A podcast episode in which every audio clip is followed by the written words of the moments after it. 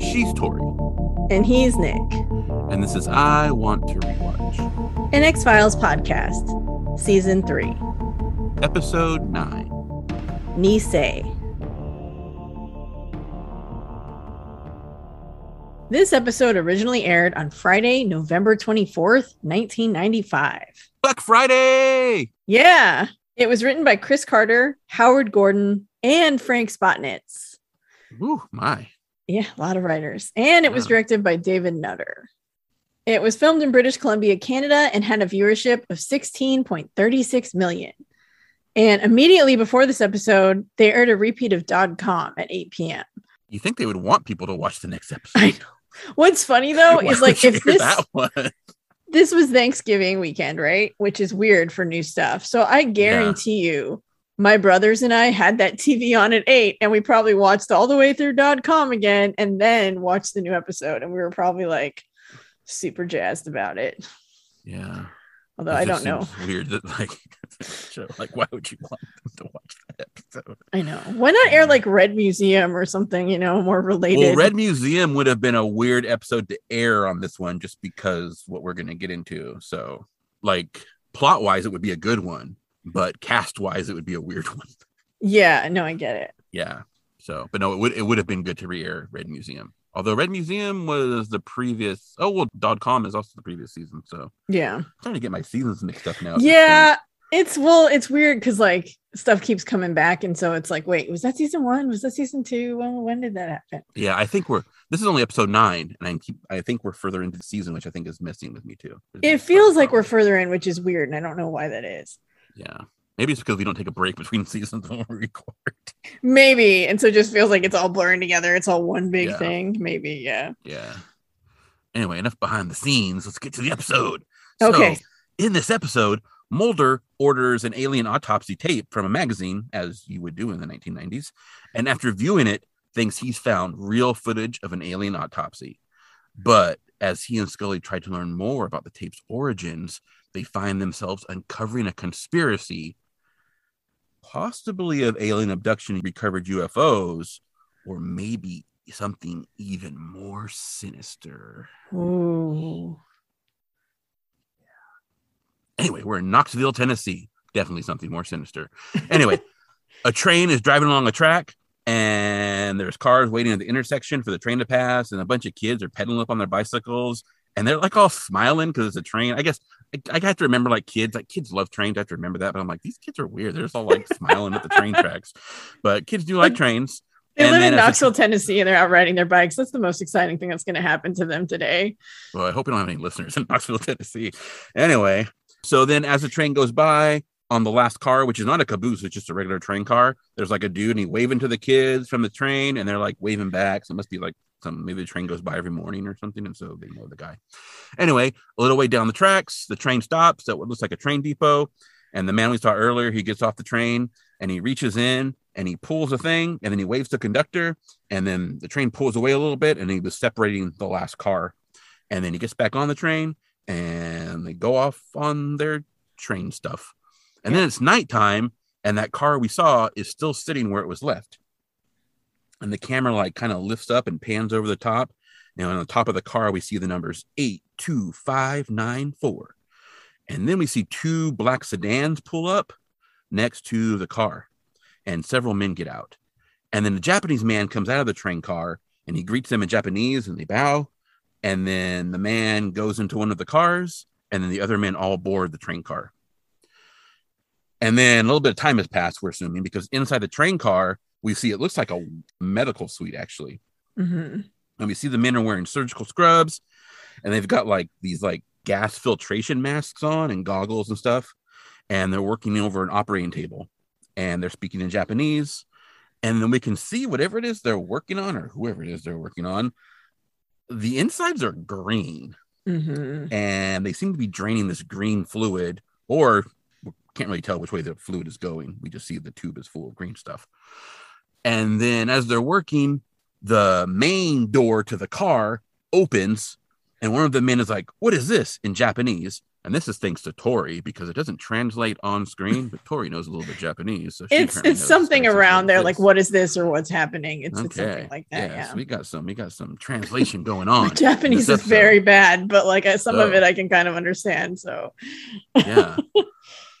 What's easy to translate is that the people coming into the train car are like soldiers or men in dressed like soldiers because they rush in and they've got guns, blow all the glass out that's separating the surgery room, and then also shoot all the doctors inside. And then they rush in there, and then we see them putting the body that the doctors were working on into a body bag. And as they go to zip it up, we see that it is a gray alienoid figure. It's an oh. alien, basically. Ooh. And it's the theme song. Dun, dun, dun. Creepy. Yes. And apparently the number on top of the train car 82594 is the date that Chris Carter made his directorial debut. Um, debut.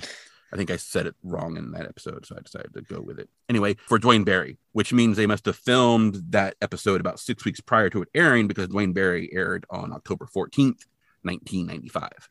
So cool. If, That's good to know. He, if when he started directing was August 25th, yeah, that's about that's about that's about six weeks. So maybe seven. I didn't actually go through and count it, but yeah. Yeah, I figured that number had some significance, but I didn't know what it was. So I'm glad you. Yeah, we're going to see another number later that there's some internet debate about what it means. Kind of, one, I kind of don't care, but also none of them really seem to me. I think it might just be a random number, but yeah, um, they're both they both seem like they're kind of stretching it a little bit. So okay, yeah, but we'll talk about we'll, that when we'll get there when we get there. When we get there. So then we're at the FBI headquarters in Washington D.C. And Mulder's sitting at his desk in his office, and Scully comes in. And she asks what he's watching, and he says something that just came in the mail. And she looks at the screen and she remarks that it's not his usual brand of entertainment, i.e., porn. Because Mulder watches porn at work. I don't know why. And Mulder tells her that according to the magazine ad he answered, it's an alien autopsy. He paid $29.95 for the tape plus shipping. And on the screen, we see the men in scrubs from the train car. And Scully watches for a minute and she says, This is hokier than the one that aired on Fox. You can't even see what they're operating on. So nice dig at the Fox network. Although the one that they aired was incredibly hokey. That was a real thing. Very, very meta. Very, very meta, though. It's meta, but it's also kind of funny because, like, that was a real thing that aired in the 90s. Everyone who to the X Files watched it, and it was so bad. It was so bad but I, I wanted to believe like Mulder. Mulder, however, thinks that this tape looks authentic, like a real autopsy. And Scully doesn't know why they'd be wearing gas masks. And Mulder says it's because of that green substance that, you know, is coming out of the tube. Mm-hmm. And he asks if she can identify it. And so she jokes that it's probably like olive oil or snake oil. And she supposes that Mulder probably thinks it's alien blood. And Mulder tells her that it's actually widely held that aliens don't have blood. And she says, if this is an alien autopsy, where's the alien? Because you can't really make out like what they're doing on the table. You can't see what's on the mm-hmm. table. But Mulder thinks that that lack of detail and the lack of like alien close ups or footage is what makes it real. The one on TV was so fake because it tried to show too much. But this one isn't showing much at all. And Scully's like, you think it's real because it doesn't show anything? And he's like, Yes, and because of this. And then he fast forwards and we see the soldiers burst into the train car. And then the tape cuts before we see them shoot anybody. And Scully's like, Who is selling these tapes? And Mulder says it's some guy in Allentown, Pennsylvania, who claims to have pulled it off the satellite feed at two in the morning. Yeah. The 2 a.m. does kind of track with what we assumed the time of the events take mm-hmm. place. Obviously, we saw the same events earlier in the trailer, so we know at least it's a real video of something that actually occurred. Although we don't know if the event portrayed is real or staged. You know, right? larger conspiracy. The best part of this scene, however, in my opinion, aside from the little porn wink and nod thing, and they're both kind of smiling, you know, and Mulder realizes what she's talking about. And he kind of smiles as he's talking to her later. Is the under credits because we now know that Skinner, the lone gunman, and X are going to be showing up in this episode because we see Yay! in the credits. Yeah, and then also finally some more aliens because the last few episodes have been like, please have some more aliens, please, because these, these subject matters are getting a little uh, But anyway, yeah. Also, at this point in the series, they have both seen bodies containing green toxic blood. I Um, Scully know. probably even more so than Mulder. So like, do we have to keep playing this game of like, what is that stuff? Why? Because like it was it was like, why are these wearing these masks, right? Because we know they've all, you know, they've dealt with the alien assassin dudes, like, Right. the, the green blood is toxic, so that's why they're wearing masks. But I know. yeah, And the thing is, of like- why do we have to pretend that you guys have never seen this stuff before? I know. And I know it's like supposed to be like shorthand to explain it to the audience, but there are better ways to do that without them not knowing what it is. They could just be like, well, why are they wearing gas backs? And Mulder could be like, well, remember that green stuff Yeah. we ran into or something instead of just being like, Yeah, you or know, even just like. Well, at least they got one thing right. That green stuff from the guy that would be Yeah, or like the gas because, mask Well, then she would be basically saying that she believes they're aliens. So. yeah, but there are better, there are other ways to do it without them being like, no idea. But then I know you got to explain things for people who haven't seen the rest, but still, Yeah. still, Well, and also. Scully, and we're gonna get into this more later. Scully has to be the skeptic, right? So He does. And I actually have some things to say about that too, which I'm sure. yeah, I mean, I love Scully, but yeah, they, they definitely make it, they make her go hard on disbelieving on this one. Yeah. So then we are in Allentown, Pennsylvania, and Mulder and Scully pull up to a house and they get out of the car. And Scully heads around to one side of the house, and then Mulder goes around to what would be like the back or side of the house. And the mailbox near the like side door says Rat Tail Productions, leave packages here. But the door is open, like noticeably like ajar. So Mulder still knocks and then kind of pushes door open and goes the rest of the way in. And then Scully comes back around and tells him the front door is boarded up. And Mulder tells her the back door has been busted open. He pulls out his gun and they head inside. And Scully follows. I have to say, the layout of this house is super weird because like when I was trying to figure out, I thought this was like the back door, but then I like there's no front door at the front of the house, like it must be around the side. And so, like, I was like, well, if this has a mailbox, maybe this is the front door. Well, I think it is a corner lot too. So Yeah, maybe that's what it is. Cause like then they call it the back door, and I'm like, where's the front door? So yeah, it must I be on think the corner. I think it's a corner lot. I could be that wrong. would make more sense because I'm But like, then also- the door? There's a lot of things where people like rent out like part of their house, and so like they have That's a true. secondary door Yep. that actually has its own number. And Yeah. so that could be the thing here where like he does his business out of his home, so he has a different address just for his business kind of thing. That's possible. Yeah, that would. That's kind of what. I was assuming, but I mean, who knows? So they go inside and they go through the kitchen, and the place is not in like good condition. Mm-mm. And they pass through what looks like a media production workroom, and then Scully ends up in the bedroom, and there's a body laying face down on the bed, and it's got its hands tied behind his back, and like a pillowcase over its head, and then there's obviously blood stains on the pillowcase. So Scully goes to take a pulse and says he's still warm. So happened recently. And she takes a pulse on his arm, like not on his neck. So still she is touching like bare flesh. And I'm like, hey, you shouldn't be doing that. But anyway. I guess Um, if there's a chance he's alive, they could. Yeah, you I guess, yeah. And then they hear something, and Mulder turns around and we see someone run past the door in the basement. So Mulder heads down the stairs after him. And he chases the man outside. The man hops like several different fences and keeps going. Mulder keeps up, hopping fences. They're like going through people's like backyards and stuff. And at one point, we see a big like Doberman barking. And then Mulder's finally able to get to him and grabs him, pulls him off the fence. And then the man, whoa, like kicks the gun out of Mulder's hand and then toot, toot, toot, kicks him 3 times in the mm-hmm. chest, and Mulder goes flying to the ground. And the man turns and starts to vault the fence again, but then Mulder has an ankle holster and he pulls the gun out and he's all pow, and he shoots this recycling bin next to the guy and shatters some glass that was on it. And he's like, I was tired of losing my gun. That's the guy really cares. But so he holds the gun on the man, and so then he bends down to pick up his other gun that got knocked away. And Mulder's like, face the fence, but the man doesn't face the fence. Then he asks him his name. The man says something in Japanese. And he also Mhm. kind of like growls a lot too. Yeah, I couldn't make out what he was saying, but he's. I don't think he's saying very nice things. Like it's.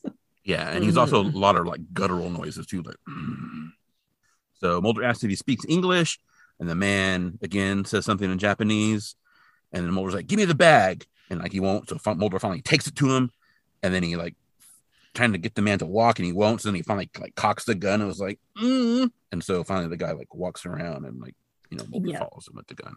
So So then they're at Substation C in Allentown, Pennsylvania. And Scully walks through a police station and she goes up to Mulder, who's standing outside an interrogation room. And inside in the window in the door, we can see the man from earlier is inside the interrogation room. And Scully tells them that they haven't managed to get an interpreter. And Mulder's like, Well, did you try the FBI field office? But Scully says somehow it's a tall request in Allentown at this time of night. And Mulder says, Look at this beacon in the night. And they turn and they see Skinner walking towards them. So Skinner says hello. Basically, he just says, like, Agent Mulder, Agent Scully. And they comment on how they're surprised to see him. And then Mulder's like, Hey, you don't speak Japanese, do you? And Skinner says he wishes it might save them some embarrassment. And Scully asks what he means. And it turns out Skinner is up here with the federal attorney trying to sort out an international incident. And so then he's like, I heard you made an arrest tonight. And Mulder says it's a murder suspect. And Skinner says they're going to have to release him. Apparently, the man they arrested is a high ranking Japanese diplomat. And Mulder's like, This man? And so he kind of points through the window, and Skinner looks through the window and he's like, If that's Kazuo Sakurai, then yes. And Mulder says that he didn't get his name. He was too busy getting his ass kicked. And Scully's like, Well, what about the murder victim or the paperwork? But Skinner says that the other agency is going to handle it. And then he asks what they're doing out here anyway. And Mulder tells him they were actually tracking down this video piracy thing. And Skinner's like, okay, well, you should head back to Washington and leave this alone, basically. Yeah. I like the little bit where Skinner, as he's walking towards them, he turns around and check out a sex worker that's being walked down the hall by an officer because he's like, oh, hmm, like turns back, take a little look. I like that. Just, little, just the little details. I like the you know being the details. I like the little details. Also, diplomatic immunity is total bullshit. Right? Yeah. But yeah. I mean, this guy was found running out of a murder scene. You know, I mean, he might not be the killer, but they should at least get to like yeah. investigate him a little. See what's well, and going even on. if he was the killer, he would still have it wouldn't affect his immunity. I mean, it would be, you know, further international incident. But yeah, well, that's what I mean is that you shouldn't get yeah, to just. it's yeah. like the lady who killed the kid in Britain and admits to killing him, but then fled back to the United States and we're not extraditing her. It's messed up. Huh, I don't know that one, but yeah, that is yeah. messed up. Yeah. Because she is a she was the wife of a diplomat, I think, or something like that here in the United States. But they were in Britain and she was on the wrong side of the street because apparently she couldn't remember what side of the street she's supposed to be on and ran over some kid on a Oh. motorcycle and killed him. And then and then fled. Like she knew what she did and fled and has admitted that she fled, but then refuses to go back for trial because like, no, because I have immunity. So yeah, it's super cool and total bullshit. So anyway. So then Mulder and Scully are walking to their car, and Scully is like, This doesn't track. What would a Japanese diplomat be doing at a house that night with a dead body? And so she's like, What do you want to do? Do you want to drop it? And Mulder's like, I don't know. I paid twenty nine ninety five. I think I'm entitled to a few more answers. and then he opens the trunk and she's like, What are you doing? And he pulls out the briefcase from that he got from Sakurai, and he's like, just checking out a piece of evidence I forgot to turn in. so I mean, we always complain about them not keeping evidence, and now Mulder is totally circumventing the rules and keeping this, but like he definitely knew something was up, so I kind of get why he did it. I think it's Yeah. like just it's really although he could have it's gonna kind of backfire a little bit, he could have turned it in and just kept the stuff that was in it. yeah, that probably would have worked out a little better, but yeah. Anyway, he opens it and inside are a bunch of file folders. And he hands a paper to Scully and then he points out a stack of what looked like satellite photos. They're looking at the photos. And Scully says the paper is a list of MUFON members in the Allentown area, so Mutual UFO Network. And the name Betsy Hagopian is circled. Mulder says Scully should get a hotel room and check it out in the morning. And Scully's like, What are you going to do? And he's like, I'm going to go back to DC like a good boy and show these photos to some of our friends. Yeah. Well, I think Mulder probably knows they're going to be watching him more closely than they're going to watch Scully, like in terms of like, yeah. So I think that's probably a smart move, actually. Well, because also when Skinner tells him to go back to DC, he's like, you should head back to DC before someone else takes a swipe at your nose. Right. So, yeah. So kind of like, hmm, dude, you need to watch out. Back off, Agent Mulder. Because Skinner, does- Skinner is on on what's happening a little bit, right? I mean, not maybe necessarily in this one, but like, you know, he knows about some other stuff that's going on. He's he's dealt with X. He knows that things aren't necessarily what they're supposed to be. yeah. Oh, for sure. So yeah, But he also knows people are watching them because of what's happened previously. Yeah. and he doesn't, and he, he's like, watch yourself, and also I don't want to be involved in this. So that's why it's right. like, yeah. So then we're at the lone gunman headquarters or office or whatever it is, wherever they all hang out. And Langley is looking at a photo with a magnifying glass. And he tells Mulder that the name of the boat in the satellite photo is the Talapus. And then he makes some comment about, like, gotta love those German optics. And we see that Frohickey and Byers are flanking Langley. And so Mulder asks if they're saying the satellite is German. And they clarify that the optics are German, which I'm not entirely sure what that means. Like the like the camera lenses. Okay, gotcha. I was like, I didn't know if they meant like the setup. Oh. Anyway, but the technology is probably ours, and the satellite is likely Japanese.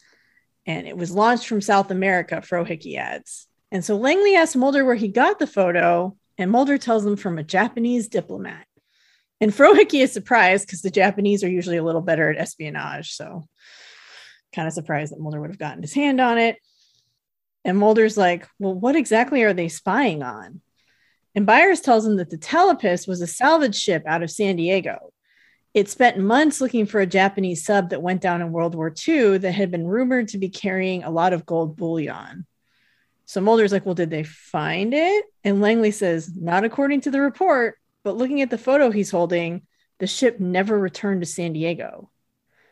And Byers has like the rest of the photos that were in the file. And he tells them that those photos actually tracked the ship through the Panama Canal up to Newport News, Virginia. And Frohickey's like, why would they go there? And Mulder's like, well, maybe what they found wasn't a Japanese sub. dun, dun, dun. What's up with Frohickey's like teddy bear fur vest? I don't understand. Like, yeah, he looks like Frankenstein's monster from the Son of Frankenstein, but He's got this big woolly furry vest on. I don't. I don't know. Frohickey's wardrobe choices, choices, are always, you know, whatever. Yeah, I don't, I Look, he's wearing clothes, choices. which I think is as much as we can ask. So mm. just take it. Wow, you're like really holding up to a high standard. Okay. you know some things I don't know about Frohickey? No, just okay. I feel like he's the sort of guy like if you knocked on his door randomly and like walked in, he'd be like naked in the kitchen doing dishes for no reason, and you'd be like, well, I mean, he's in his house. He could be naked in the kitchen, yeah. I totally. It's that. totally fine. I just wouldn't necessarily want to walk in on it, and I would definitely regret okay. that decision. Well, you shouldn't. It's his house. It's his private domain. You should be just walking in on him when he's doing dishes naked. It's true. It's true. What's wrong with you, Tori?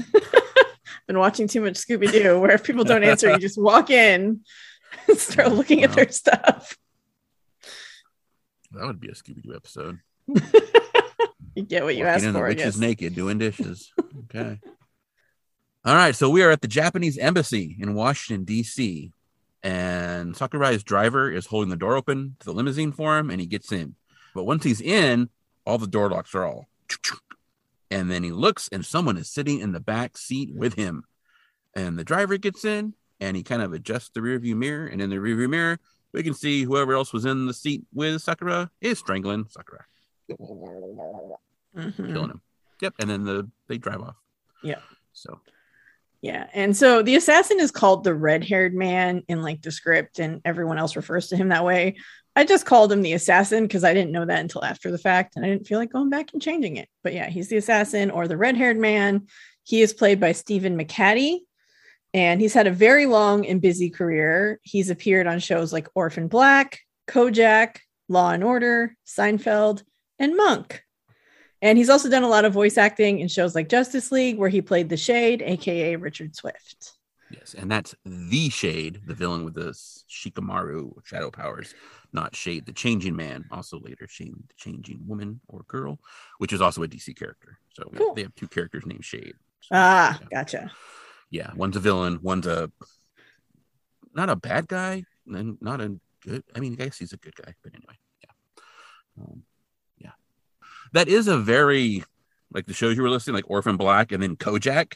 Like, did they do a reboot of Kojak, or are we talking like the original Kojak? The original. Um, they're out of order. Oh wow! So those are like that's a that's a big uh, time. Yeah, he has a very long career. Yeah, he's yeah. done a lot. And then, like Law and Order, Seinfeld, and Monk are all pretty like in the same time. Yeah, period. well, Law and Order he did some of the earlier episodes, and then Monk was later, and Seinfeld was later. I think he's and he's done some more recent stuff too. I think Orphan Black was pretty recent. So, yeah, huh, interesting.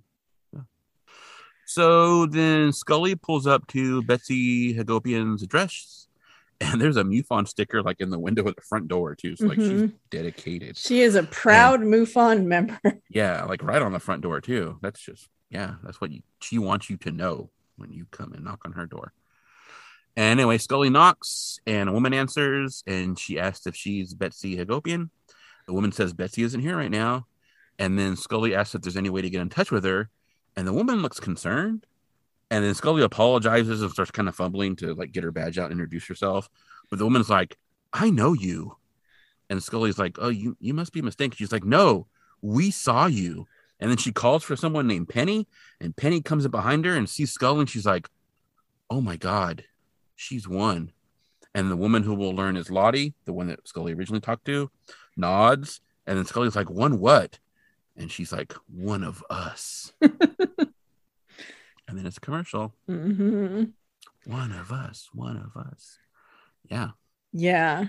And then inside the house, like Scully is telling them there must be a mistake. She works for the FBI and she's actually here conducting a murder investigation. And Penny's actually on the phone and she's telling someone named Kathy, she's like, I'm at Betsy's. You need to call the group and get everyone over here right away.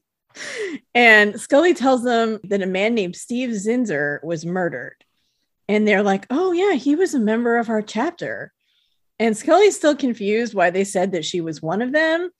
And Lottie's like, Have you had an unexplained event in your life in the last year where maybe you were missing for a period of time that you can't account for? And Scully is like, like her face is very like, What? she's not happy to hear that. And she's like, Why did you ask me that? And Penny's like, You should sit down. There are some people you're going to want to meet. Mm-hmm. Scully's having a weird day. Penny is played by Gillian Barber, who actually appeared in Ghost in the Machine and Red Museum, as well as obviously this episode and the next one. She's also had recurring roles on Supernatural, Stargate SG 1, and The Man in the High Castle, and she'll appear in one episode of Millennium yeah, and this was the thing I was saying. Like, if they showed Red Museum, would be weird because because she was the mom in Red Museum, so she had a pretty prominent role. In oh, she was the one who she had like, the bonus viewing room in her bathroom. Yeah, you guys order pizza. I'm gonna go take a shower. yeah, yeah. And then I didn't. She's tall. I didn't notice how tall she was. She's like she's noticeably tall in this episode, and I didn't notice that in the original one. I didn't remember her from Ghost in the Machine, but I was kind of like, oh, well, she was maybe one of those FBI agents. And then it turned out I was right. I looked on the Fandom Wiki and she was Agent Nancy Spiller. Oh, okay. Ghost in the Machine. So she was one of the FBI agents. And then also, like the phrase she is one was also used in Red Museum. Mm-hmm. Yeah, I was going to say. Coincidence. I don't know. Yeah. Ooh. Anyway.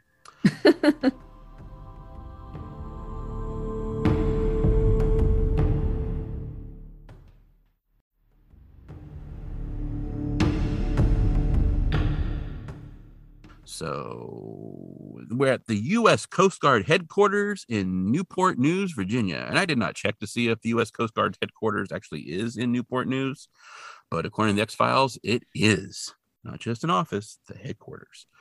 Mulder is walking with a Coast Guard officer down a hall, and he says the officer apparently went out to meet the Talapus when customs wouldn't let it through the port.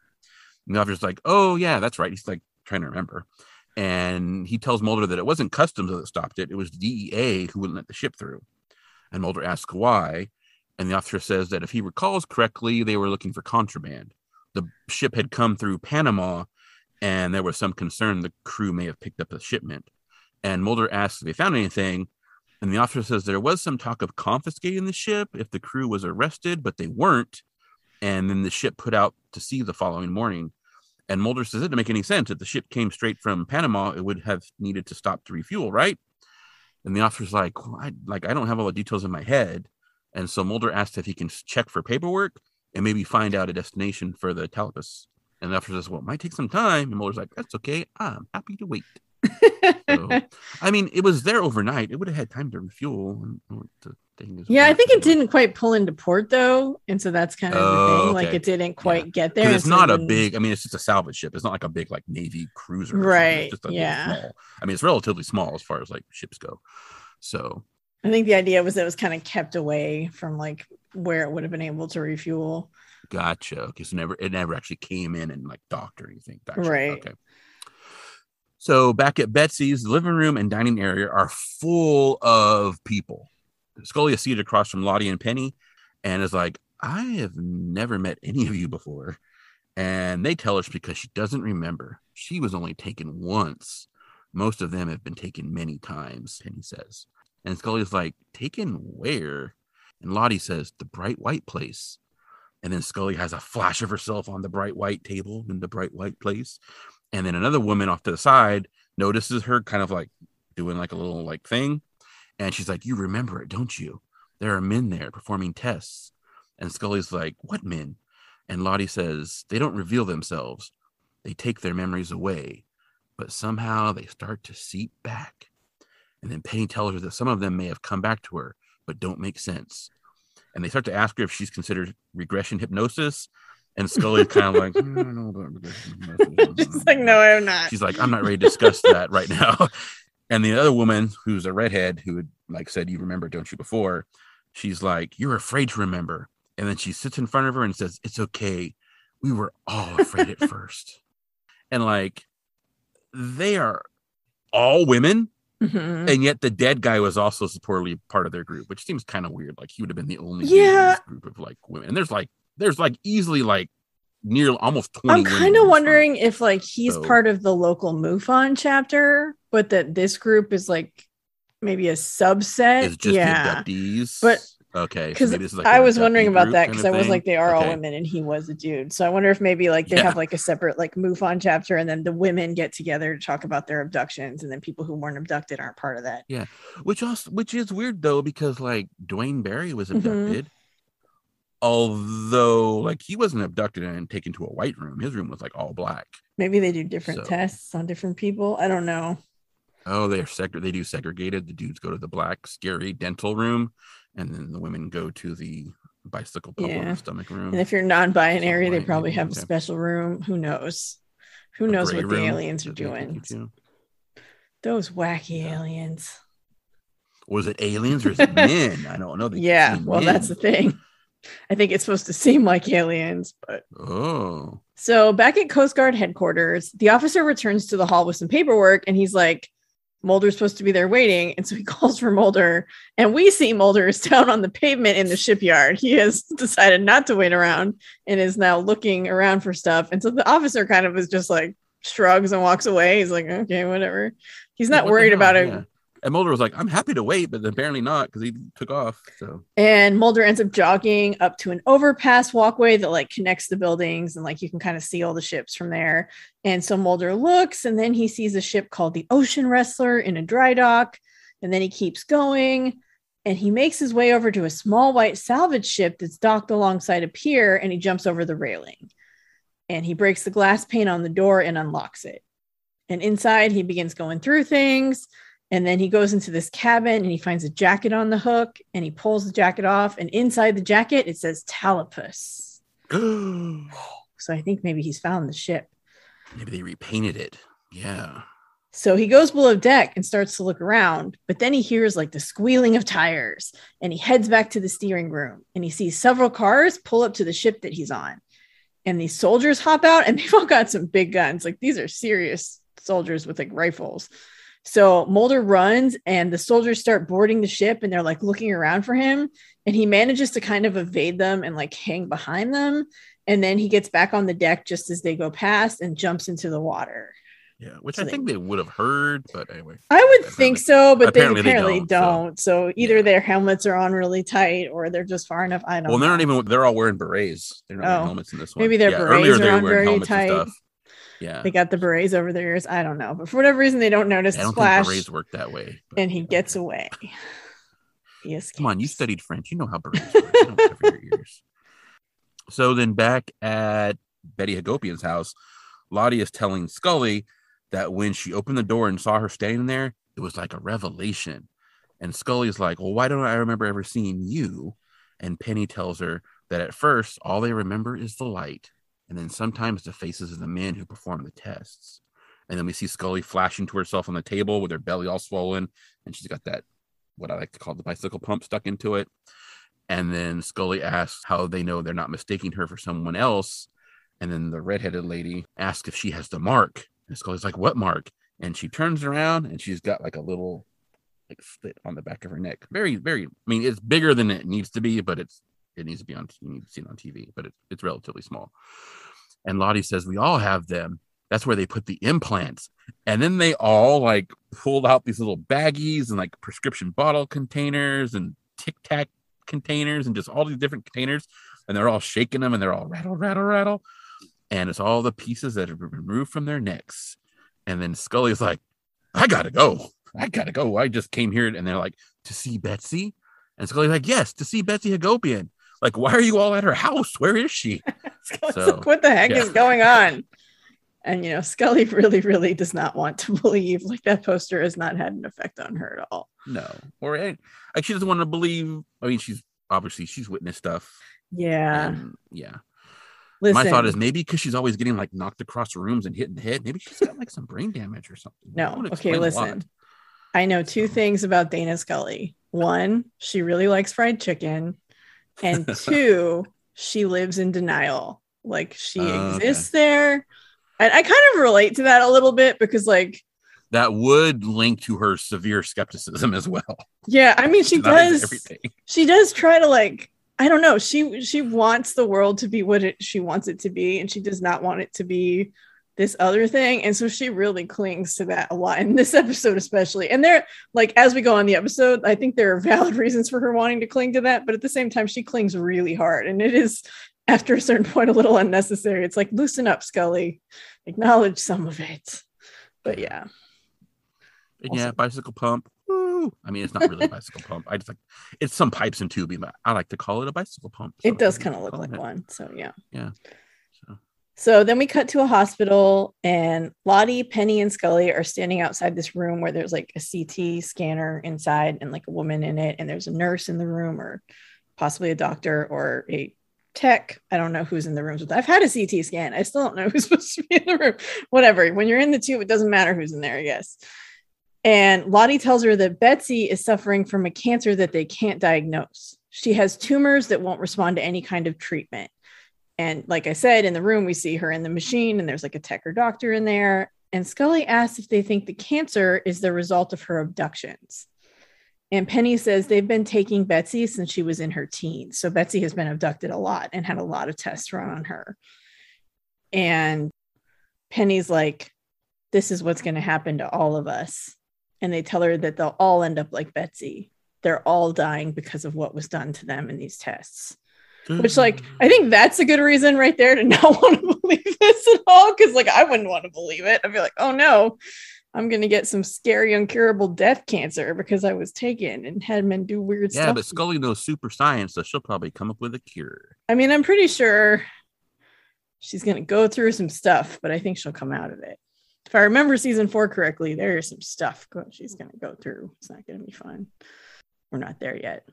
I mean, technically, she's already gone through some stuff that apparently wasn't very fun. I mean, so. yeah, she's had a rough couple years. I don't think it's going to get better anytime soon.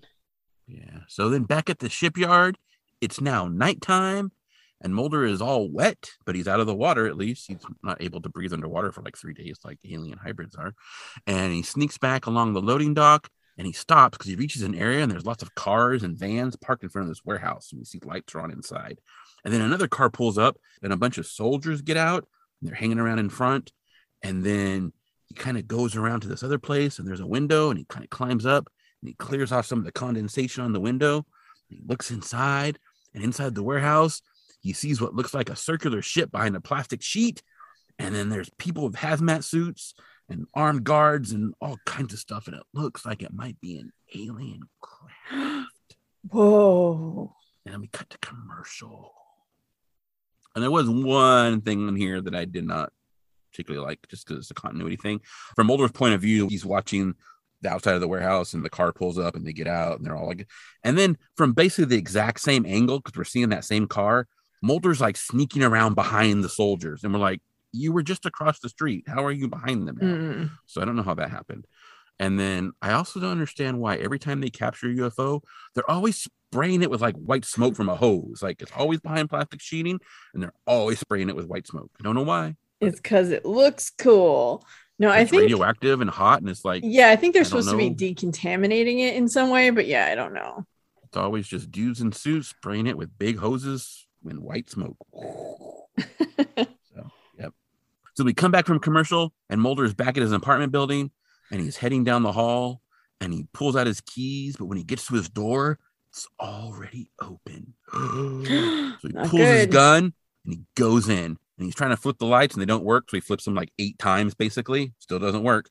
And then he's walking around in the dark, and even in the dark, you can tell the place has been like ransacked. Mhm. And then from in the shadows in the corner, we hear a voice that says, I think they found what they were looking for. And Mulder's like, he spins around, but then he realizes who it is. It's Assistant Director Skinner. Dun, dun, Yeah, director Walter Skinner. That's right. Assistant Director Walter Skinner. Don't be promoting him yet. Okay. Walter Skinner.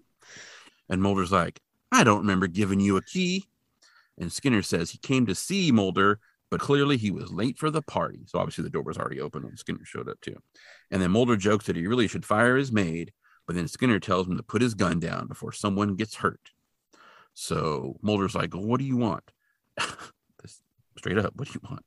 And Skinner tells him that Sakurai didn't make his flight last night. And then this morning, his body was found floating in the Sea of Okinawa. And the Japanese government believe he was murdered for the contents of a briefcase he was carrying, a piece of evidence which wasn't logged at the time of his arrest. Hmm. And Mulder's like, What do they think was in it? And Skinner tells him he has the State Department breathing on his neck, so Mulder needs to cut the crap. He asks where the briefcase is. And Mulder tells him that Scully has it. And Skinner's like, Well, where's she? And Mulder says, I haven't seen her since I left her in Allentown. And Skinner tells him he better find her because whatever Mulder stepped in is being tracked into his office and he doesn't like the smell of it. And then Skinner warns him that this is bigger than either of them or the FBI. And then he's like, I hope you got some other numbers in your contact list because I am out. And he leaves. Yeah, he is very much not interested in getting pulled into whatever this is. Yeah. Although he does keep helping them, so, so I don't know. Well, I mean, so does Deep Throat, and then Deep Throat gets killed, and then X gets beat up and stuff, but he still helps too. So, yeah, he does. Speaking of which, we haven't seen X yet. We know he's going to be in this episode. We saw Steven Williams' name in the credit. We've seen everybody else, not X. Hmm. So then we're at the office of Senator Richard Matheson in Washington, D.C. And Mulder enters Senator Matheson's office, and Matheson tells him that he understands Mulder is in a difficult position. And Mulder is surprised that Matheson even knows anything, but Matheson tells him that he's on the intelligence committee and secrets are the only real currency they deal in. Mulder needs his advice. And Matheson tells him straight up, like, return the satellite photos. That's my advice. And Mulder says he'd be implicating himself if he did that. And Matheson says, well, but a good chess player knows which pieces to sacrifice. And Mulder's like, well, if I give up now, it gives them time to bury all the things I've seen. And Matheson's like, do you trust me? And Mulder hesitates. And Matheson's like, well, let me earn your trust with the truth. And so he gestures for Mulder to have a seat. And then Matheson tells him that several weeks ago in Knoxville, Tennessee, four prominent Japanese doctors slash scientists, they were doctors, scientists, I don't know, but the four of them were all I murdered. mean, Scully is apparently a doctor and a scientist. So why can't some Japanese people be doctors? I mean, they could be. They could be. They could all be doctors and scientists. It's very unclear. But regardless, all four of them were engaged in a highly classified project. Mulder asked what kind of project, and then asked if it involved the autopsy of an extraterrestrial life form. Matheson doesn't know, but he was only just given the names of the four murdered scientists, and he gives Mulder a piece of paper that lists the names on there. And he's like, the men's credentials are public record, so Matheson suggests that past deeds may illuminate present treacheries.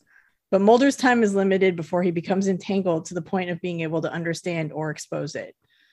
And Mulder's like, What am I onto here?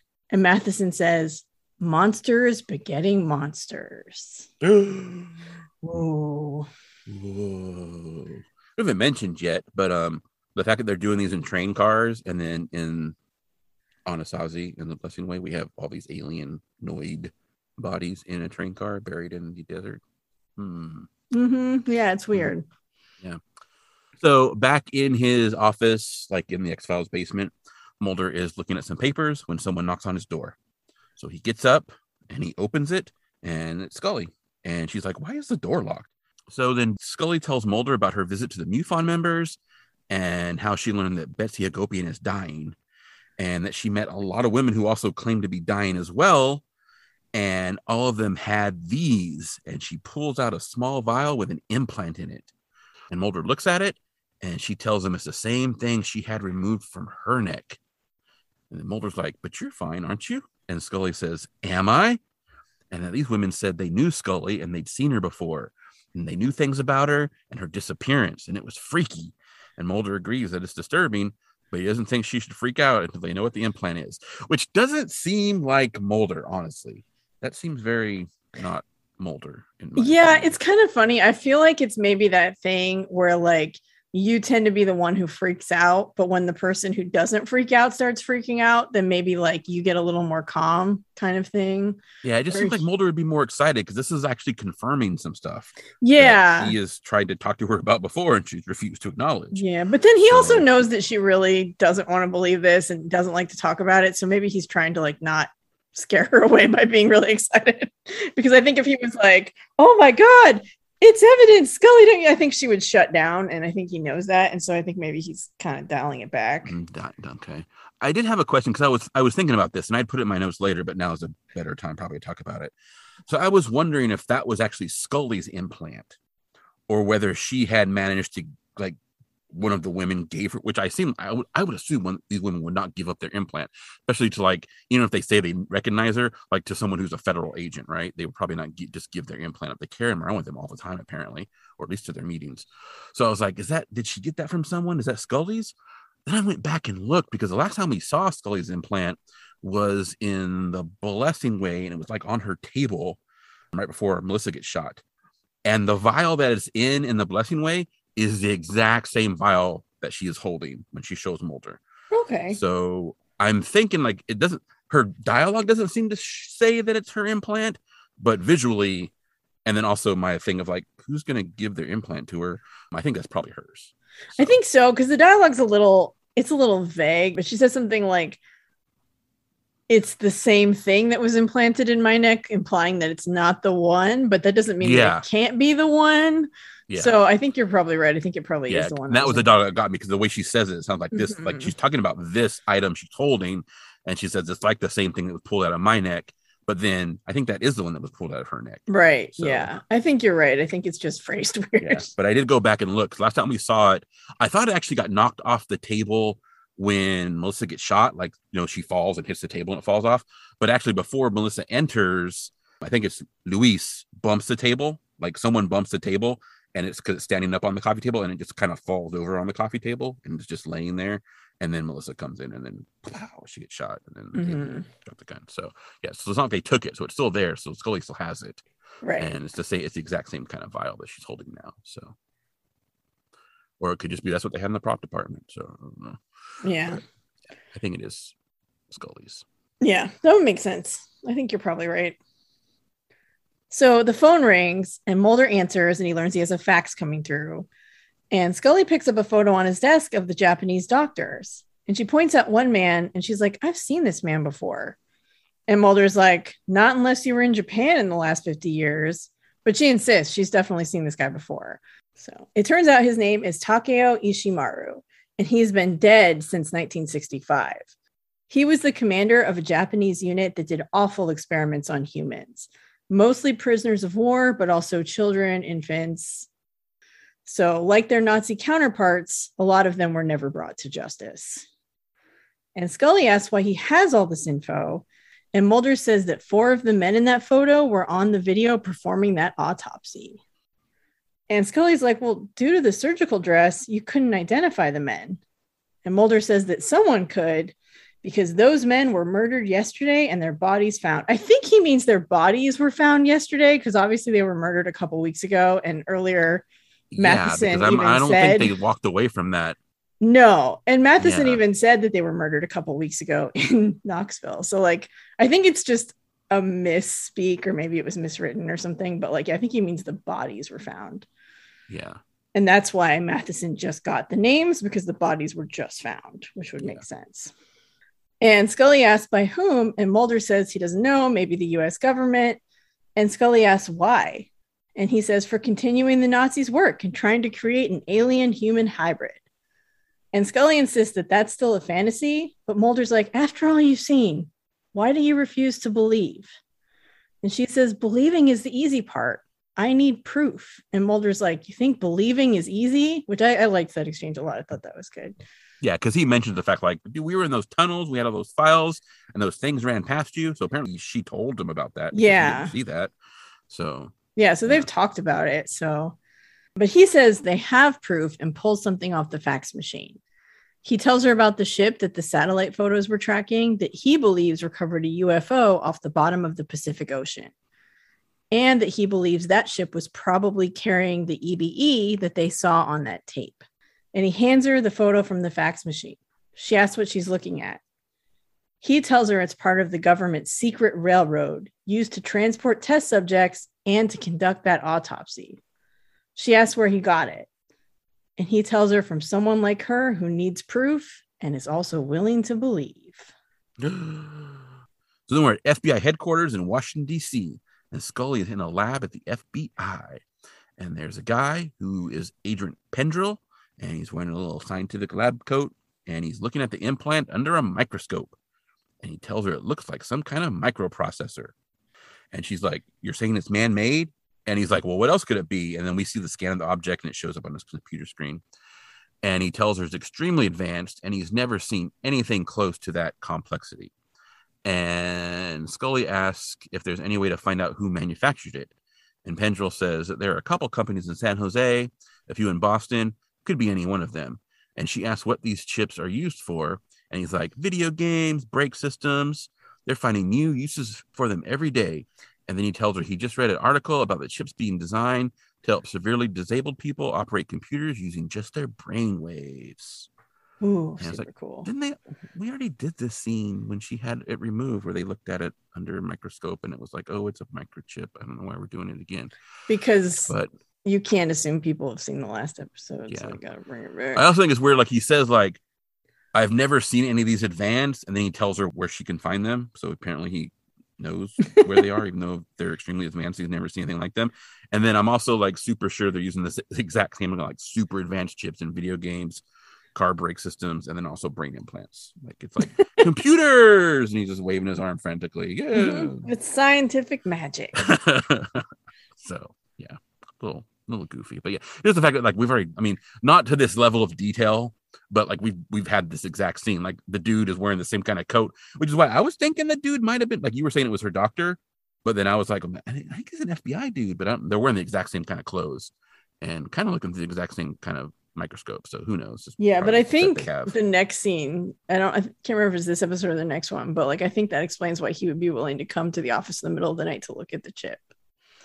I think oh, he's um, got a little crush on Scully. Oh, do we see the the same guy that she, the doctor from the blood? From oh, is this not the same guy? I thought this. No, it's not the same, dude. dude. no, no it's not the same dude.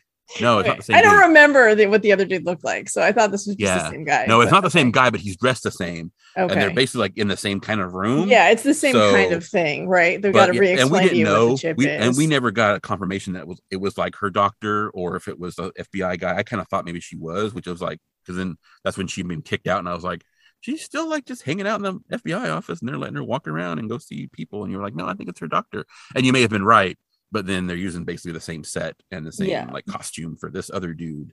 So yeah, the other guy was older. Um, oh, okay. This, this dude is pretty young. He is very is, young, which yeah. would explain if he has a crush on Scully. Yeah, it's not as creepy. So yeah, okay. no, it's kind of cute actually. that must be next episode because I don't remember that. Okay, yeah, it's probably the next, next episode yet. So. Yeah, it's it's cute. They have like a weird, awkward exchange, and he's just like, "That was all." You can just tell he regrets it because he feels really awkward, but it's cute. It's cute. Okay.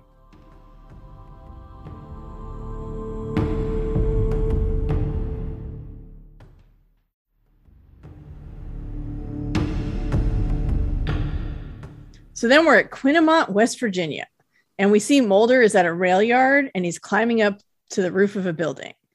And he runs along the roof and then stops and he looks out over the rail yard. He pulls out some binoculars and he looks around. So he's looking for something very specific. And then he sees a rail car with the number 82517 on top. And then a white van and some cars come driving up to the train car.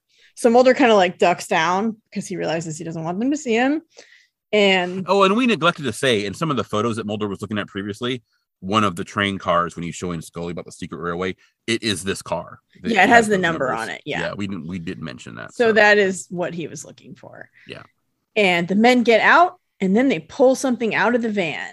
And we see it's a figure in a hazmat suit, and the figure appears to be alienoid. And then it's commercial. And these men are all Japanese also. So yes. yes, yeah, they're all Japanese men.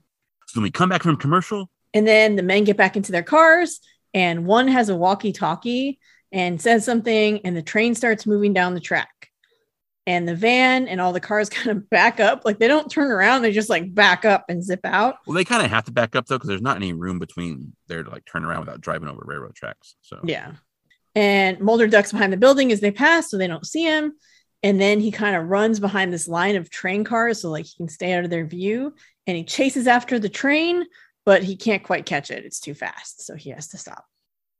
So back at the X Files office, Scully is rewatching the alien autopsy tape. And at the very start, before the procedure starts, one of the men like takes off his mask and exit the car, and you can see his face for like a split second. And so she rewinds and she plays it frame by frame. And then we see Scully, and she remembers being on that table in the white room, and there are doctors standing over her, and they all have masks on. But then one guy leans over her, and he's not wearing a mask. And it's the same guy on the tape, Ishimaru. and then the phone rings in the office, and it kind of jars her out of her memory. And on the phone, it's Mulder, and he tells her he's at a train yard in Quinnimont, West Virginia. He says a group of Japanese men just put someone on one of those train cars that they saw in the satellite photos. And she's like, I thought it was our government's railroad. And Mulder tells her that something serious is going on here the thing they put on the train, it's alive. And Mulder's like, I have to get on that train car. It's connecting with Canadian passenger train outside of Cincinnati. And Scully tells him that she saw Ishimaru on the alien autopsy tape, so he's not dead. And Mulder's like, Well, that's where you know him from. And Scully's like, No, that's not where at all. and I'm like, Did Mulder not watch the whole tape? because you think he'd be super interested in someone who like wasn't wearing a mask on this video that he thinks is real but yeah well and that's like the beginning of the tape because it has to be because that's Ishimaru oh, who gets know, off the but car if you bought it you think you start from the beginning. Yeah i know and maybe because that wasn't the interesting part yet you know like this guy's I taking guess, off his mask leaving the like train and so he's like waiting for them but to just, put something on the train yeah. but, but yeah he's like clearly not wearing a mask and so i would think like someone whose face you can see Mulder would be super interested in that yeah. who that person was but eh. We also now realize you had this in your notes way in the beginning, and I, but uh-huh. I cut it out because it didn't make sense, and also it kind of like spoiled it. this is this is the guy that we saw stepping off the train uh-huh. when all uh-huh. the others arrived and bowed to them, and then got into the car. Yeah. So Ishimaru. yeah. So he's the guy the who at the beginning got off the train, took the car, and the other guys got on and then got shot. Yeah, but I was like, spoiler, Tori, ruining the yeah. story. So He'll also be called something else next episode to make it super confusing. so, oh no, it's good. It gets really oh, clear man. for a little bit, but yeah, he's that's Ishimaru. Okay, so then we're at Edwards Terminal in Queensgate, Ohio. So I guess that's outside of Cincinnati.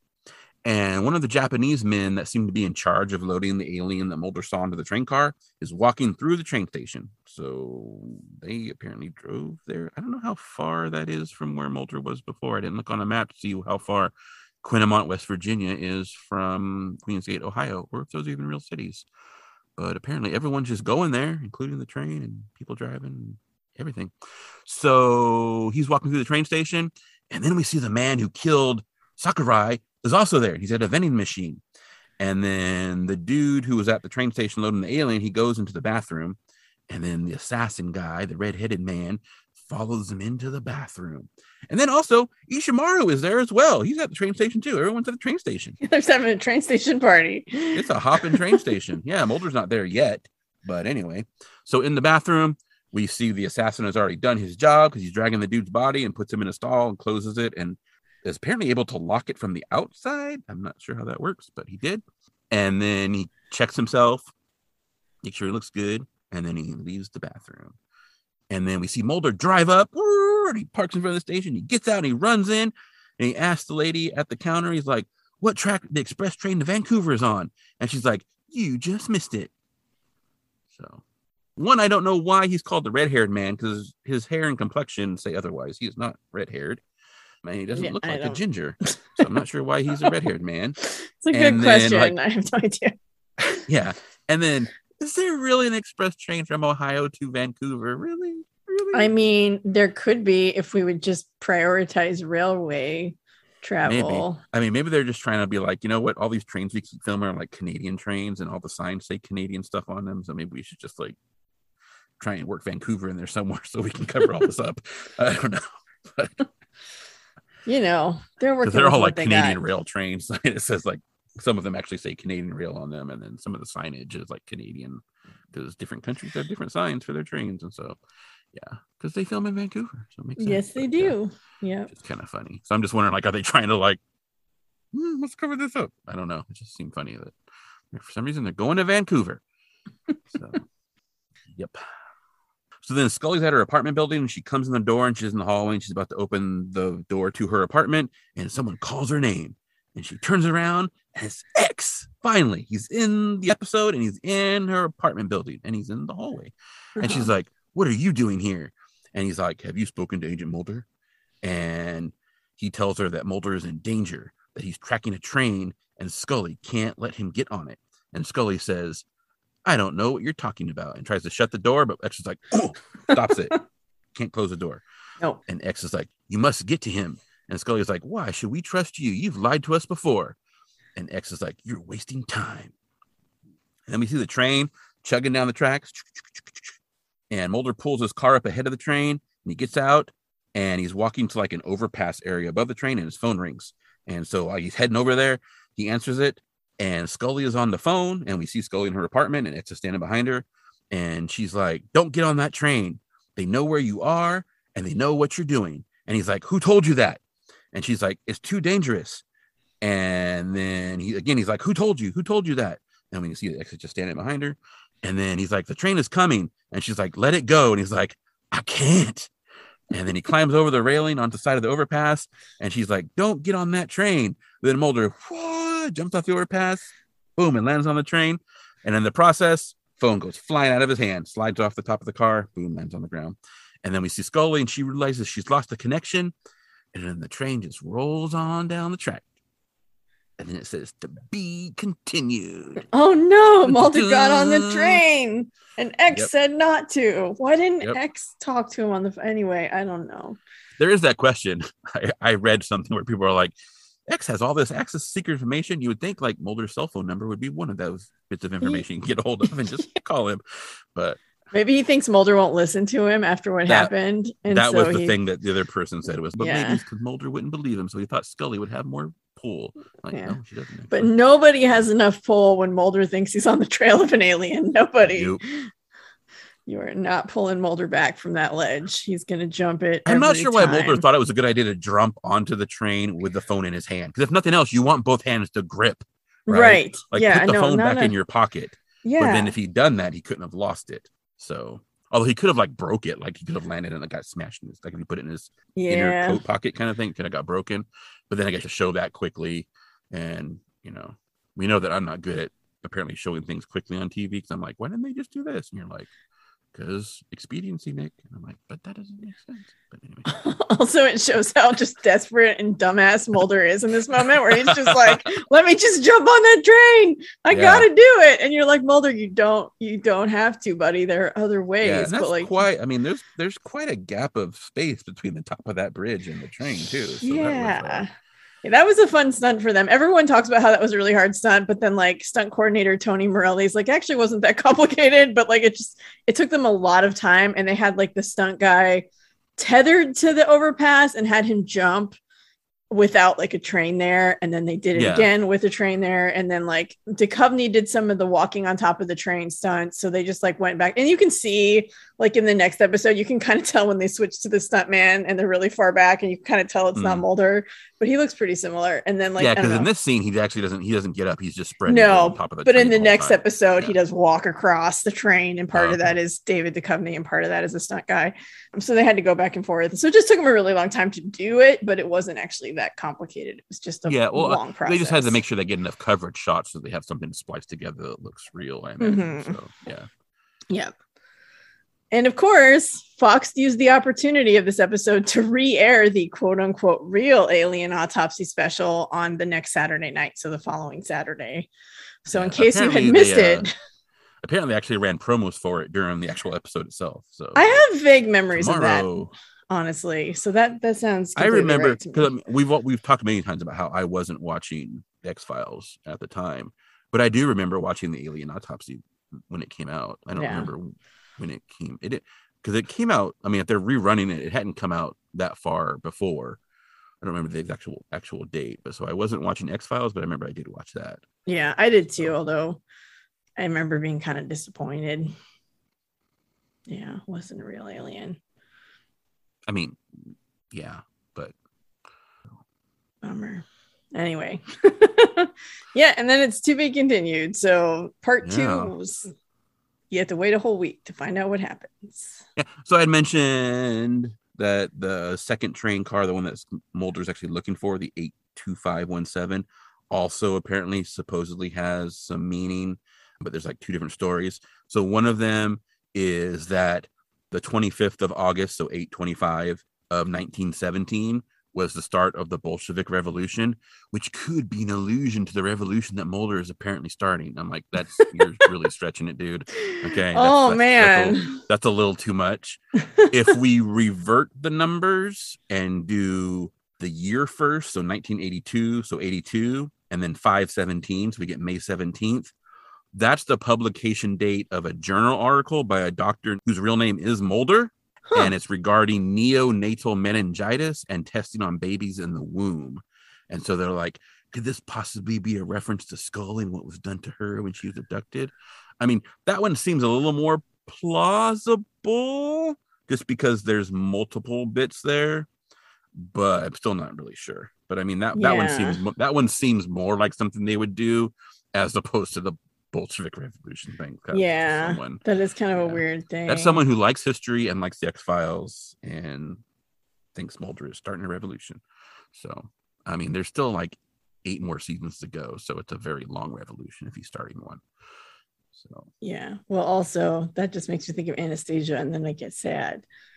Also, if the train car's birthday is August 25th, 1917 or 2017, that makes it a Virgo. So, oh, okay. there you go. I, yeah. I mean, I'm one of those like, people who likes to use the the years. I mean, I use the four digit year though, because if you if you number dates by the year and then the month and the day, things track in numerical order. Whereas if you do them just by like month, mm-hmm. day, year, then they start repeating, right? Because you always have a January, and so things yeah. get out of order. So yeah, I, I, um, read something online about how you should organize your files that way, like with the year, and then just so that yeah. everything would be Year, easier to find. Yeah, but yeah. But someday maybe me. I'll get organized. Yeah.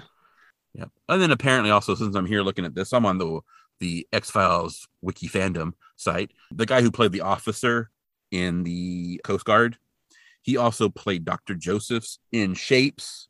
Okay. But then he was also Agent Kautz in Anasazi. So okay. I knew I knew he looked familiar. I also thought the person who plays Lottie looked super familiar. I know, I did too. And I looked her up and I did not recognize anything else she had done. And the only other much. thing that I have ever seen that she was in besides this episode was Best in Show. And she plays like a judge. And I'm okay. like, okay, I don't I do not recognize her from that. So I think she maybe just looks like someone that is someone else that I'm thinking of. Yeah, everything, so nothing too. else on her thing I have never seen. She's been in stuff, but like none of it's anything that I've ever watched. Yeah, so. I've seen Best in Show, but a long time ago and only like once. So yeah, and it wasn't like she had a super big role. She played like a judge in one of the shows. Yeah, so. she does have a face that looks really familiar though. Yeah, because I was sure. like, dude, who is she? I had to go look her up, but then I was like, oh, that's why she's not in Tori's notes because hmm. there's not a lot. Yeah. yeah. I was like, she had to be like in a previous episode or something for me to recognize her because it was like super strong. Like, oh, dude, I know her and then obviously Penny is the mom in Red Museum and mm-hmm. was also a federal agent in Ghost of the Machine. Yep. One of my secret favorite episodes, even though it's kind of ridiculous and not it's ridiculous well, but, it's still, but it's still just, a cool just premise. the idea that it's just like yeah that's what drags me it's just like that premise is just like mm, i love it yeah so. It's uh, yeah i feel like that's one of the fun things about the x-files sometimes the episode's like ridiculous and weird but you're like but that's such a cool idea like it's fun Like I also secretly Fun. love um I mean well, I guess maybe not so secretly. I lo- the Jersey Devil, like aside from our little Bigfoot boobs thing that we have going on all the time. Like I really like that episode too. Even though like it's not the real Jersey Devil and you know, Mhm. but it's still like I like that episode. Anyway, it's not a good episode, but I still like it. Doesn't yeah, So, see things don't always I- have to be good to like them. Yeah, I like a lot of things that are say not it's not a good. good episode, but I like it. Yeah, I mean that is like half the things I like anyway. I'm like, this is not good, and you shouldn't probably watch it, but I love it. So Yeah. yeah. Speaking of which, should we do some ratings, or do we have more things to discuss? No, I just I have a hard time rating like two part, like part one and part two. Yeah, it's not really a I was story. this episode. I'm definitely feeling that. Like I never really, I didn't feel that on the other episodes that we did that were two parters. This one, I'm definitely feeling it because this Well, one this is one definitely is- like So I was reading some stuff. I don't remember if I put this in my notes for the next one or not, but I can just mention it now. This was originally pitched as one episode. And they basically told Chris Carter, there's too much stuff. We can't do this in an hour and it's too expensive for one episode. So we can't do it. And he's like, oh man, that's a bummer. And then they're like, well, we could do two episodes. They, did it- they split it in half. But this one is directly, it's not like part one is a contained story. It's like this one literally is they chopped it in the middle and did part two. So it really is like okay. unfinished. But I think just for what it is, I'm going to give it an eight. I think it's really solid. I think it's really good. I like that they're giving us more stuff about what happened to Scully. I love her reaction to the women, though. It's so, to me, it's perfect because she is just so like, she does not want to listen to this. She does not want to believe them, but she does because she knows they're right and she does not like it at all. Yeah. I think it's funny. And it's well done. And I like her exchanges with Mulder about it in this episode and the next one too. I see, but the, the other episode is coloring my it's absolutely coloring my rating because to me it's like one piece, so I can't really separate them Okay. that much. Well, I won't be. I won't be so afflicted because I have not seen the second part yet. Mhm. But I think I'm probably gonna go with an eight as well. Nice. But like I said, this one is this one is really weird. This because it's strange.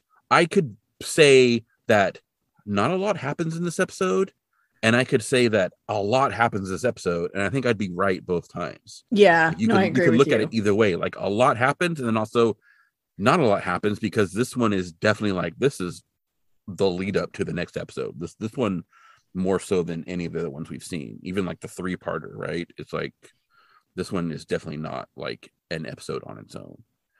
So, but yeah, I think I'm gonna go with eight. There was nothing in there that I really, I mean, there was some there was some continuity stuff, and then Mhm.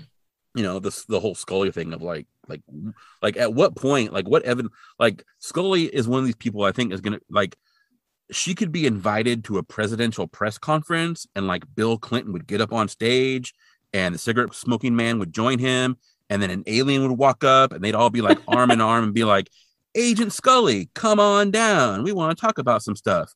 And they would just tell her everything and then later she'd be like that was fake She'd be like, I need so- to test that alien. I need some samples. I know. yeah She, totally- yeah. I'm she would not you. believe it. She'd be like, "I was probably hit in the head, and that was all hallucination." Like, it's like, Denial. I, like at what point denial. is there enough evidence for her in this case? Like, Yeah. And know? you know, I don't know. And it'll be interesting to see, like, because she has come around on previous episodes. And I think she's starting to like do that thing where she's slowly, but then the writing keeps pulling her back because the writing needs her to be the skeptic. So it keeps like she Yeah. gets there and like crests a little bit of a hill. And then they're like, no, no, no, no, can't have you up there. I got to push you back a little. And so it is kind of it's weird. weird because like, like at this point, like she can be skeptical, but she can't be the skeptic. Like, there's too much has happened. Like, she's obviously not going to be like Mulder level, and so they would still have a dynamic where they're butting heads Right. periodically, but like they can't keep throwing her in the fact that like, no, Yeah. don't believe any of this. You got to show me some evidence because then you're like, then you just start reciting like, well, what about this episode? What about this episode? What about this Right. episode? What about this well and i guess the question would be and this will come up in the next episode is like what is she meant to believe is she meant to believe that it's aliens or is she meant to believe that there's a conspiracy going on because i think she does believe there is some something happening i just unlike Yeah. mulder she doesn't That believe was- that it's a government creating alien hybrids and you know that was probably the biggest disappointment of this episode is that at least according to Scully's remembering is that it's a bunch of dudes standing over her. Oh, yeah. standing over her. That is No, probably that's- disappointment. and it that, that bummer is going to keep coming i think not just mm, next episode, but from what I remember of future seasons, I don't think that that's. I mean, I there are real aliens. I just want all this stuff to be like Duane Barry Fire in the Sky action. Even though mm-hmm. movie of Fire in the Sky is I know. different And unfortunately- and stuff, but the problem is that Scully tends to be more right a lot of the time because a lot of the stuff does turn out to just be like, which is weird because, like, okay, so the X Files is that show where the paranormal turns out to be the paranormal. Like, it's not like a procedural where it's like fake out where you think it's like a vampire and it's really just some dude with like a blood fetish, right? But for some reason in the Myth Arc episodes, it kind of starts to go to that, like, oh, you think it's paranormal, but it's really just evil dudes doing science. yeah. Yeah. Oh well. Hopefully that'll shift later because I think it does start to shift as we get into season four and like the black oil stuff. But Yeah. Well, apparently it goes off the rails or something. Oh, yeah. Mm. Yeah. But. but anyway, for this episode, yeah. So that's part one, and we will do part two next week. All right. So an eight from Tori and eight from Nick. I think is that um I'm getting my episodes confused. Is that two eights in a row for me? I don't remember. What was the last episode? Oubliette. Oubliette. Yeah. So that would be two eights in a row. Nice. Yeah. Wow. And also, you have the only nine this season so far. That's true. Although I probably need to up some ratings, like I've talked about before. I get really stingy at the beginning, and I usually have to go back and up. Yeah, some see, I think. I'm more, despite the fact that I gave the blessing way at two, I think I tend to be more giving in the early episodes and then tend to dial things back. But I don't know if that actually proves true if I go back and look at the ones that I've revised. We'll see. Um, I'm not sure so far that I need to revise anything this season. But nice. Yeah. Yeah, I think I do, but I probably just need to bump a couple things up. But that's okay. I'll get there. nine episodes in, 24 this season. Yep. Yeah. Okay, I was thinking maybe this one was a 25er because we were talking about how this one was originally planned to be a one episode. And I'm like, oh, that's why this one has 25, but actually it was last season at 25. Mhm. So yeah, so this one has 24. And then they start going down from there. Yeah, because then I think they- seasons started getting smaller They too. start doing like 20 is where I think they kind of fall towards before we get into the the really short ones. Yeah. Yeah. So all righty. Well, join us for the second part. Next Which week. is called 731 yeah. Inexplicably. and actually, having seen it. I can't figure out where they got that number. So maybe when you watch, it'll hit you. Maybe, or maybe I'll just look at the wiki fandom and it'll tell me. I don't know. I mean, you could do that also. That's that's valid. Yeah. and I'll be like, that's stretching it. So we'll see. All right. I Want to Rewatch is hosted by Tori and Nick and edited by Lazy M Productions, also known as Nick. That's right. I made this. So be sure to join us next time as we rewatch the X Files season three, episode 10, 731. Or 731, maybe. I don't know. Yeah, I don't know. Either way, we're going to try and figure out if the, truth, is still out there. Trust no one. The truth is what we make of it.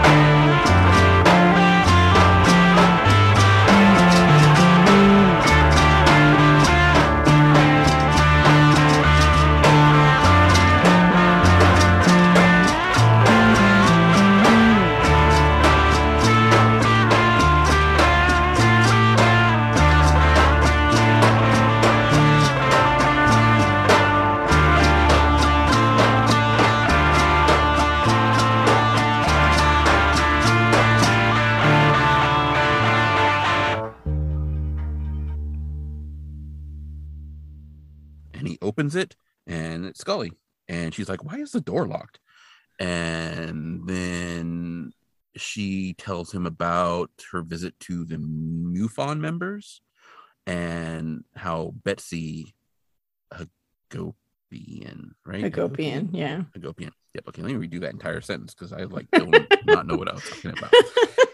I love, love how we can both just start a sentence and like we just we just lose it like partway through. We're like, what the fuck am I saying?